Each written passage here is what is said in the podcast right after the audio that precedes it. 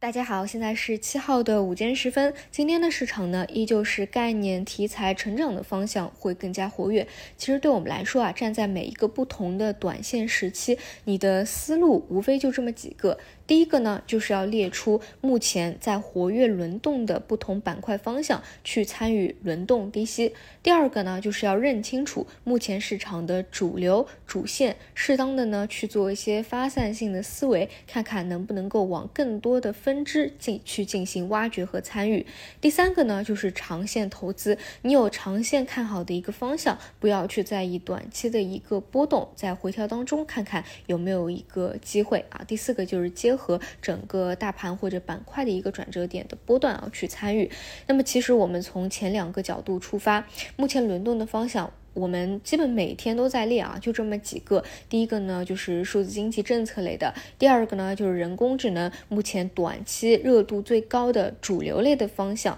第三个呢就是弹性最好、一直贯穿始终的新技术的方向。第四大类呢就是机构类的啊，比较认可的周期反转的那些方向啊，其实就这么几大类去轮动。所以你发现啊，虽然啊大家一直说啊人工智能系现在的主线特别优秀，基本上每天都在。涨啊，但其实你哪怕不关注主线，哎，你就去盯着那些前期调整了一波的新技术，分歧了一波的呃数字经济，你去介入轮动低吸，依旧是能有一个收益的。就是这就是讲的第一点，轮动哎思考。比如说今天钙钛矿啊压铸机又表现非常活跃啊，又有一波拉升，而这个在前两天正好是随着大盘有一波回调的。当时我还反复强调啊，做这种你就不要去盯着大盘了，他们。有自己的一个节奏，有自己的一个思路的啊，这个大盘调整或者大票啊，这些吃药喝酒啦，或者赛道新能源啊，大票的调整跟这类是无关的啊，因为这些机油共振本身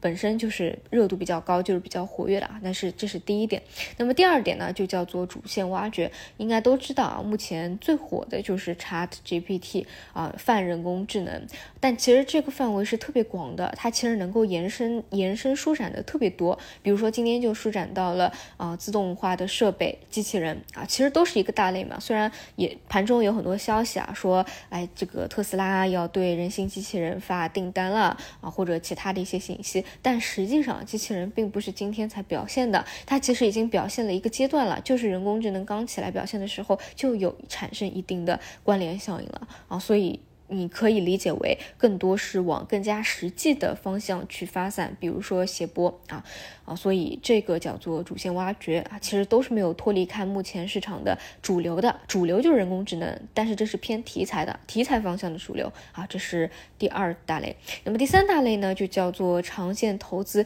就你看好的这个方向，你觉得逻辑比较对的方向，哪怕短期它不活跃，它没有表现啊，因为大盘不活跃嘛，北北向资金内资都一直在。流出嘛，可呃，但是。